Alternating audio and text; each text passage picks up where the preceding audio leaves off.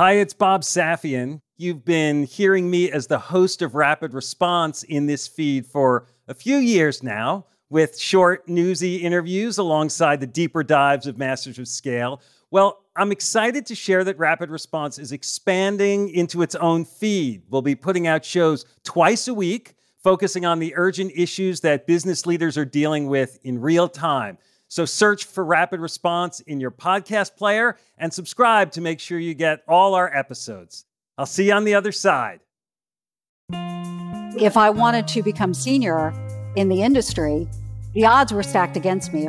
No other woman had made it to the top. I've been an outsider my entire life. I was not only the only black girl in my class, but I grew up being, frankly, bullied. Verbal abuse, physical abuse, got pushed down, knocked down, beat up. I mean, it was not good. So it was very clear to me that the odds weren't in my favor. I grew up in Nigeria and I just knew that traditional growth playbooks wouldn't work for me. Disadvantages can actually be advantages, that I just had to do something different.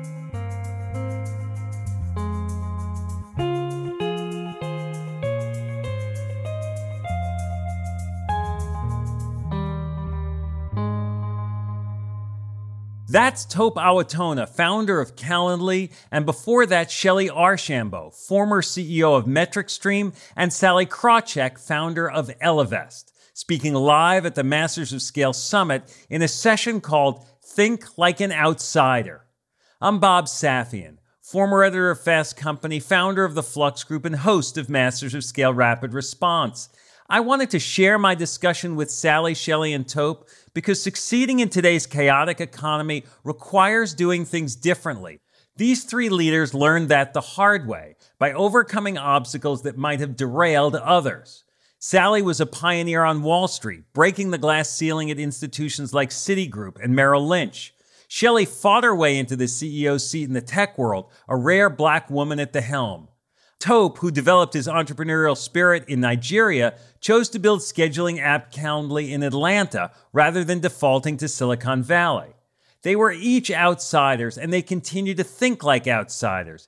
Their stories aren't just inspirational, they're packed with lessons about how each organization and each of us personally can benefit from an outsider mindset. Let's get to it.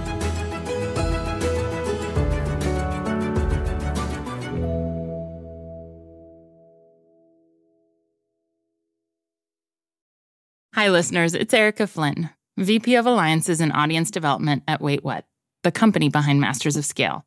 My day to day consists of nonstop communication, not only with my immediate team, but with our current partner relationships and with incoming leads from possible future partners, which is why I rely on the ease of Grammarly to keep my communication clear and efficient. One confusing email can turn into several confused replies, which can turn into an unexpected meeting which no one wants, needs, or has time for. Having Grammarly on hand as my trusted AI writing partner not only streamlines my extensive to do list, it minimizes miscommunication by quickly and efficiently synthesizing information and carefully curating tailor made responses to specific groups. In fact, companies that use Grammarly to communicate can save 19 days per year per employee. Grammarly eases the writing process. It's a writing partner from the blank page to the last word typed before hitting send. Join me and over 70,000 teams who trust Grammarly to work faster, hit their goals, and keep their data secure. Visit grammarly.com to learn more. That's grammarly.com. Sallie Krawcheck, here directly next to me, founder and CEO of Ellevest, tagline a financial company for women by women, Yes. right? Also former CEO of Sanford Bernstein, Smith Barney, Merrill Lynch, CFO of Citi. I don't know, who, who am I missing? Some, mm-hmm. some of the ultimate insider enclaves. Tope Awotona is the founder and CEO of Calendly, grew up in Nigeria, now on Forbes billionaire list, not via Silicon Valley.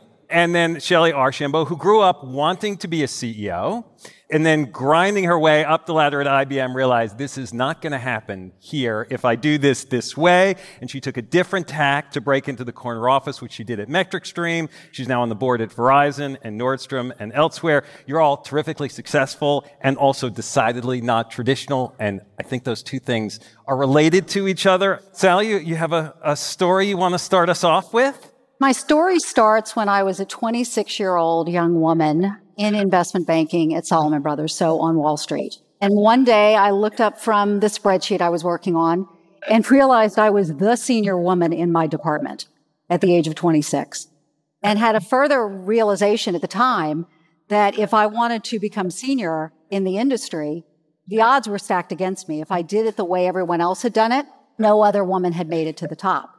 I was fortunate that my next job was as a research analyst because I also came to the conclusion as a research analyst that in order to be successful there, I had to really have something to add. My first research report was on a life insurance company, which was growing in a lending business. And all the analysts saw there's growth there. I said, let me dig deeper. And what I saw was a picture of deteriorating credit quality. So I wrote my first research report called Whoa Nelly, American General. And I was right. We today call these loans subprime loans.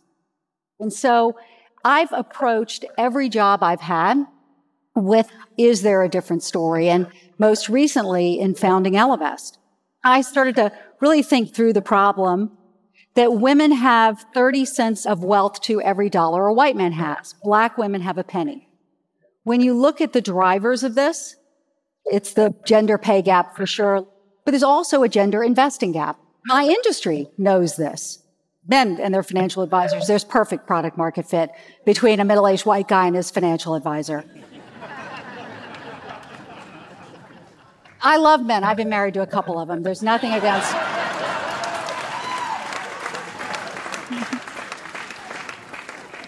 But white men trust their financial advisor more than their doctor. The narrative is women are risk averse. The narrative is women aren't as good at math or don't like math. The narrative is women need more financial education. Maybe what the industry is putting out is, is perfect and women are the problem. Or maybe in an industry where 99% of mutual fund dollars are managed by men, mostly white, 98% of investment dollars are managed at companies run by men, 86% of financial advisors are men, average age low 60s. Maybe they built the business for themselves. Maybe women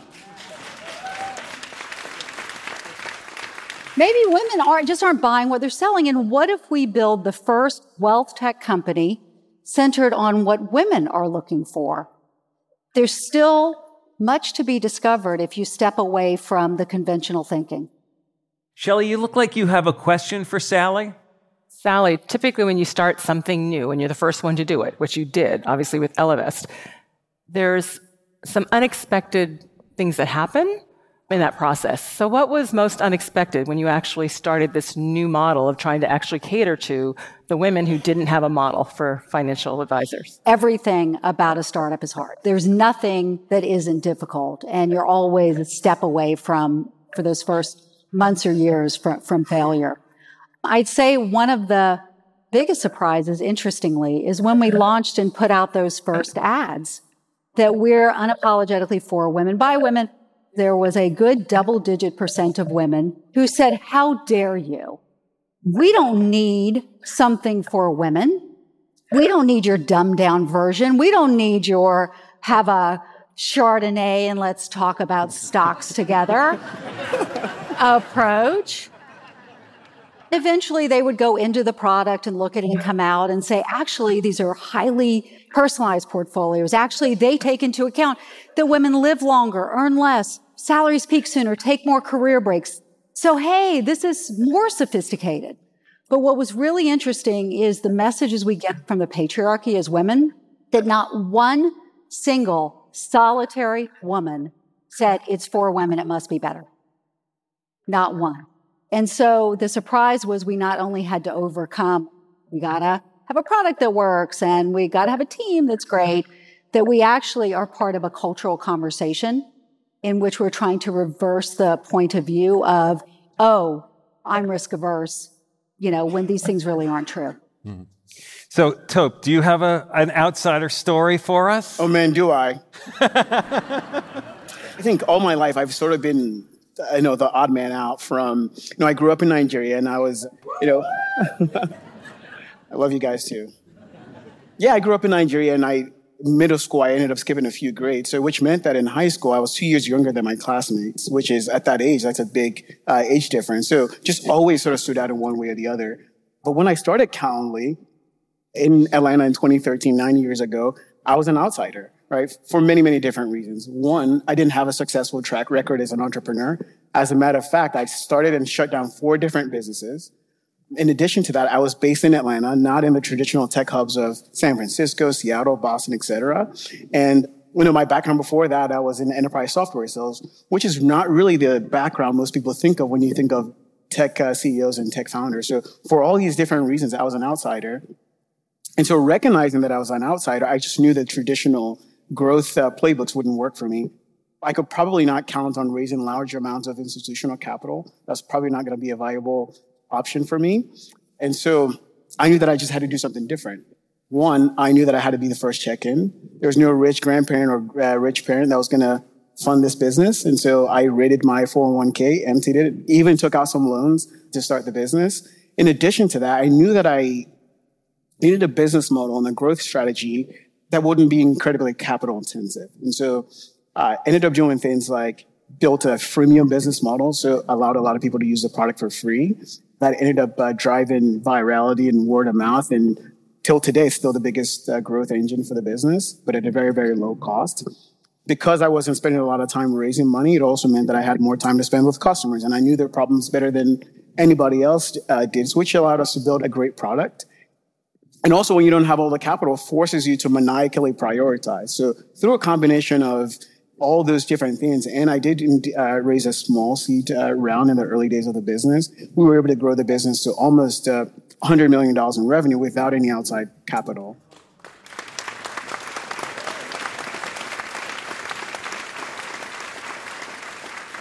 Thank you. Until today, the company continues to be profitable, which is a rarity for companies of our size and scale and our growth rate. And so the moral of the story is there are many, many different ways to sort of approach being an outsider. You can assess all your advantages and all your disadvantages, and you can get hung up on all those disadvantages. But I actually think if you look very closely, those disadvantages can actually be advantages, as happened in the case of Calendly. So I think that's the, uh, the thing I would encourage people to think about. Turn those limitations into into opportunities yeah. when you can. When yeah. you can. Do either of you have a, a question or a reaction to Tope? Tope? when you were building and scaling and you actually didn't have the dollars. Yeah. Right? Now, as you're getting bigger, everybody wants to put money in. Yeah. Right? So how, what did you use as your framework? A lot of people here over time will raise money. Yeah. And all money is not the same. Sure. Any perspectives you might share about that part of it? We have very, very ambitious goals. It turns out that even in spite of the growth that we had and success that we had, there's still this validation that sort of comes with institutional capital. There's still a lot of very smart people, which the primary way in which they judge the quality of the business or the prospects of the business is whether it's been validated by an institutional capital. And oh, by the way, your customers too, especially for us, we were looking to move up market and acquire more enterprise customers. There's this validation that comes with institutional capital. So I think that what guided us in picking investors we wanted to partner with is do they have a track record of taking or working with businesses like ours to accelerate their growth and achieve better outcomes. Do they have a network? If you want to build a great business, it takes a village. Like you need all the allies you can in this very tough journey. Mm, I, I, love that. So uh, even as an outsider, sometimes you have to be looking for things that can be your conduits to that insider community when you need it. Yes. What Sallie Tope and Shellye are discussing here is how taking an unexpected approach can unlock opportunity. The status quo is always difficult to break down, but if you see others accepting things unthinkingly, that often means there's a better way. After a short break, we'll hear Shellye explain how she took an unconventional route to the CEO suite and then operated in an unconventional way. Hey, listeners, it's Jodine Dorsey, the VP of Live Events at Wait What, the company behind Masters of Scale. I am constantly tasked with reaching out to teams across a wide spectrum of professions and the vastly different personalities that go with them. Grammarly helps me quickly shift tones to better communicate what I want to say and saves me valuable time in the process. Our upcoming Masters of Scale Summit event features top tier speakers from CEOs to founders to political leaders. Grammarly's ability to produce on brand writing helps me properly prepare for each and every thought leader I interact with on stage. It lets me generate the most exciting specialized content for our audience. In fact, teams that use Grammarly report 66% less time spent editing marketing content, which I've seen firsthand with my summit team. Join me and over 70,000 teams who trust Grammarly to work faster hit their goals, and keep their data secure. Visit grammarly.com to learn more. That's grammarly.com. Before the break, we heard Ellevest's Sallie Krawcheck and Calendly's Tope Awotona explain how thinking like an outsider propelled their success. Now, Shellye Archambeau explains how she orchestrated a dynamic turnaround as CEO of a struggling tech firm by embracing her outsider roots. Then we'll hear lessons about instilling outsider thinking in an organization, reinforcing the right values and behaviors, and staying confident in the face of criticism. Let's join back in. Shellye, you have a you have a story for us? I've been an outsider my entire life. Growing up, we lived in neighborhoods where I was not only the only black girl in my class, but many times in the school, other than my family members. And this was the 60s and 70s, a time when, for as many people who felt there should be civil rights, you had just as many that didn't. And they let this little black girl know that. So I grew up being, frankly, bullied. Verbal abuse, physical abuse, got pushed down, knocked down, beat up. I mean, it was not good. So it was very clear to me that the odds weren't in my favor. And what I learned was one, I had to pay really close attention to what was happening around me. And that was for self preservation. And number two, I learned it's important to do my own research because what people tell me isn't necessarily in my best interest. So, fast forward, right, on those two things, I get my opportunity to be CEO, which, as Bob said, was something I was absolutely striving for. Vinod Khosla hires me to be CEO of a company called Zaplet. Zaplet at the time was frankly failing. it was failing. We were burning a couple million dollars a quarter. This is 2003. The dot com bubble had burst, and Zaplet was selling a product, and nobody's interested in this product. So it was clear that we needed to pivot. But the company hadn't realized it yet. It wasn't that we had a broken value proposition, we had no value proposition. So I dusted off what I've learned early on. Number one, you look outside. I went and spoke to the smartest people I could find. The question I was asking is what is a problem you're seeing in corporate America that's really hard? Roger McNamee, some may know that name. Roger said to me, You know, Shellye, this compliance stuff is just killing companies. He goes, I don't know what you do about it, but compliance is a real hard problem. Well, I dusted off skill number two, which is you always go do your own research. So I did research around compliance with the team, and you know what? It was a big problem. And there's huge fines that companies pay. I'm like, all right, now I have a platform, because Zaplet had built a platform. I was just trying to find a problem to solve. So we decided to take that platform and build the apps ourselves that would solve compliance. We called it comprehensive compliance and risk. And that's what we were going to take to market. The only problem is I still had no money. So Vinod Khosla introduced me to a company called MetricStream. They were a small startup doing really quality compliance. We put the two together, took the MetricStream name, much better than Zaplet when you're trying to sell to CIOs. And that's what we did. And the good news is, over the course of several years, we built MetricStream into a global market leader. So listening to the outside. Thank you. But paying attention, real attention. I tell people good advice, good ideas fall from the sky. We just have to be listening for it, right? Just listening for it. I would love to hear about you were on a glass cliff. You were leading a business, probably those who look like the norm of a CEO maybe weren't interested in leading. You just said people didn't know there was a problem. How do you lead as such a visible outsider, an outside leader? How do you lead the organization through that and the people through that pivot? Sure. Pivoting is not easy. I mean, they'd spent years, right? A few years building this product. They loved this product. And I'm going to come in and say, hey, everything you've done is kind of worthless? No, that, that doesn't work. So what I did was I told them a story, which I'll share with you, because this is a problem that many startups fall into. Put all your time and effort into this product, right? You give the product everything it needs, all the time, the focus, the whole bit. You treat this product kind of like your baby. This is your baby. Well, for those of you who've had a baby or been around babies, no one can tell a new parent that their baby is ugly. Nobody, right? Oh no, no, you just you just haven't looked at her in the right light. You know, wait till you see wait till you see the face she makes when she burps, right? I mean, oh, you're a beautiful baby, right? Well, the key is don't fall in love with your product. What you want to do is fall in love with the market that you're targeting. That's where you want to put all your love, caring, and feeding. You want to meet all their needs, right? All their requirements.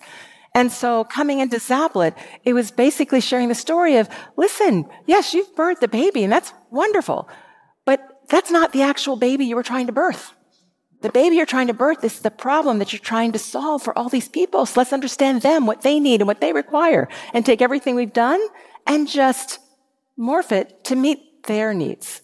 So helping them, you have to give the inspiration, the picture, so that they feel good about what they've done, but want to work towards where they need to go.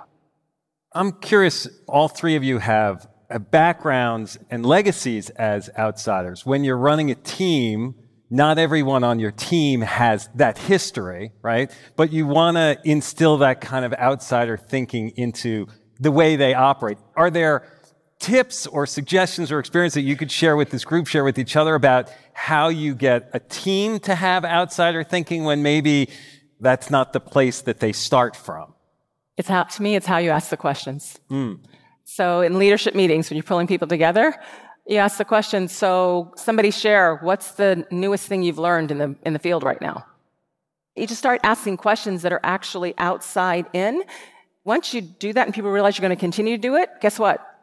They're going to go find those answers so they have something to say, right, during that conversation. But I find if you ask the right questions and just make it consistent, people realize that's part of what they're supposed to do. One of the things we do is we have core values, right? That really reflect that outsider thinking. And a lot of companies have core values. We're not unique in that. I think what we try to do differently is really live by those core values, right? So two core values that came up from our origin story are one, find a way, which is really about being resourceful and being scrappy. And we reward that, right? So it's not just the, you know, value that we have on our website. We have awards for that. We recognize that in the work that people do to reinforce that behavior. And then the other one we have is uh, start with human, which is really about human centricity in the decisions that we make. You know, I as a CEO can single-handedly just write these uh, values on a tablet and just post them out on a wall there was actually a process in which we said, hey, let's take a look at why we've gotten here. What are the things we like about the way we've gotten here? What are the things we don't like? And what is the uh, way we aspire to be? It's a combination of really making sure that you're intentional and deliberate in the creation of those values and then beginning to assess people against that and allowing people to self-select into that, that system. One of the really great things about startups is you get to decide, you know, who works there. Whereas our industry is 80% men, at Ellevest, we're 80% women, we're 50% people of color. And so what we did is we brought the outsiders in. We brought in certainly people who have fintech and financial services experience, but our first head of product came to us from Weight Watchers, who was an expert in behavior change in women. And so we said, let's bring these folks in, reflect the client, the customer back to her. And so we're several steps ahead as we're building the product, understanding what her needs are because we are her. But it is, it's, it's interesting. For some of you, it's about the people. And to some extent, it's, as you're talking about, Shellye, it's, it's a little bit about the process, about how you get those people to think a little differently. It's that, it's that interplay. But oh, it's, it's absolutely both. Because behavior you want, you won't consistently get as a leader unless you are, to Tope's point, reinforcing it, right, every day with other things that you do. But then you have to build it into just process and how people do their jobs. So it just becomes second nature and not an exercise. Exercises don't last. They don't scale. They don't last. You have to figure out how to build it in to how the company actually operates. I just want to acknowledge that sometimes being the outsider, I mean, in settings like this, it's like everyone's cheering, but it's also hard when you are the one that is the renegade. Whether you're that within your industry, whether you're that within your team, like uh, as managers, we always, oh, we love having that renegade there. But, you know, that renegade isn't always the one who moves up. And look, sometimes it's sort of tough to stick out and people have points of view on you that are based on what's going on with them, not with you. So when I did my last raise, someone, well, we're not going to invest in her because we heard she was a bitch. And I'm like, and?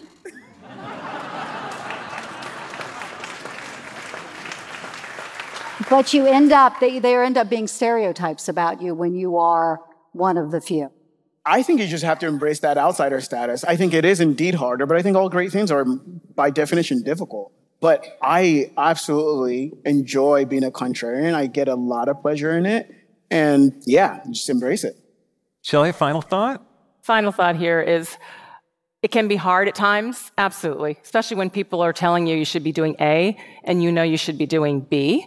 But just remember, nobody knows you or the company better than you do as the leader. Nobody. So all the rest of this are just thoughts and ideas. Think about them, but be confident in yourself and what you believe because you've got the depth. You've got the depth. So just move forward. Well, terrific. Thank you, Shellye and Tope and Sallie. Thanks so much. Listening to Tope, Shellye, and Sallie, I'm struck by their confidence. Thinking like an outsider may sound romantic, but it takes courage and conviction. The models of success that are around us can be restricting. To find a new, better way, we have to think in a different way and do so consistently and intentionally. And when we do, anything's possible. I'm Bob Safian. Thanks for listening. Hi, everyone. It's Jeff Berman, CEO of Wait What and co host of the Masters of Scale podcast. Like many of you, my to do list changes by the minute. Whether I'm working with partners or hashing out legal documents or brainstorming with our team, there is never a shortage of tasks that require attention and constant communication. Like Masters of Scale co host Reid Hoffman, I know artificial intelligence is a huge part of our future, and Grammarly is an enterprising leader in AI. With Grammarly, what used to take a few hours only takes a few clicks. It's like having a collaborator for my writing, helping me generate better first drafts and tailoring messages to our specific audiences. It's not only a superior AI tool, it is a safe AI tool. And as a CEO, security is always top of mind. Grammarly has 14 years of experience and a business model that never sells our data. Security has been a priority since day one and continues to be integral to Grammarly's values today. Join me and over 70,000 teams who trust Grammarly to work faster, hit their goals, and keep their data secure. Visit grammarly.com to learn more. That's grammarly.com. Masters of Scale Rapid Response is a Wait What original. I'm Bob Safian, your host and Masters of Scale's editor at large. Our executive producers are June Cohen, Darren Triff, and Chris McLeod. Our chief content officer and interim president is Lori Hoffman. Our producers are Chris Gauthier, Masha Makutonina, Adam Skuse, Alex Morris, and Tucker Legursky. Our music director is Ryan Holiday. Original music by Eduardo Rivera, Ryan Holiday, and Daniel Nissenbaum. Sound design and audio editing by Keith J. Nelson, Stephen Davies, Liam Jenkins, and Andrew Nault.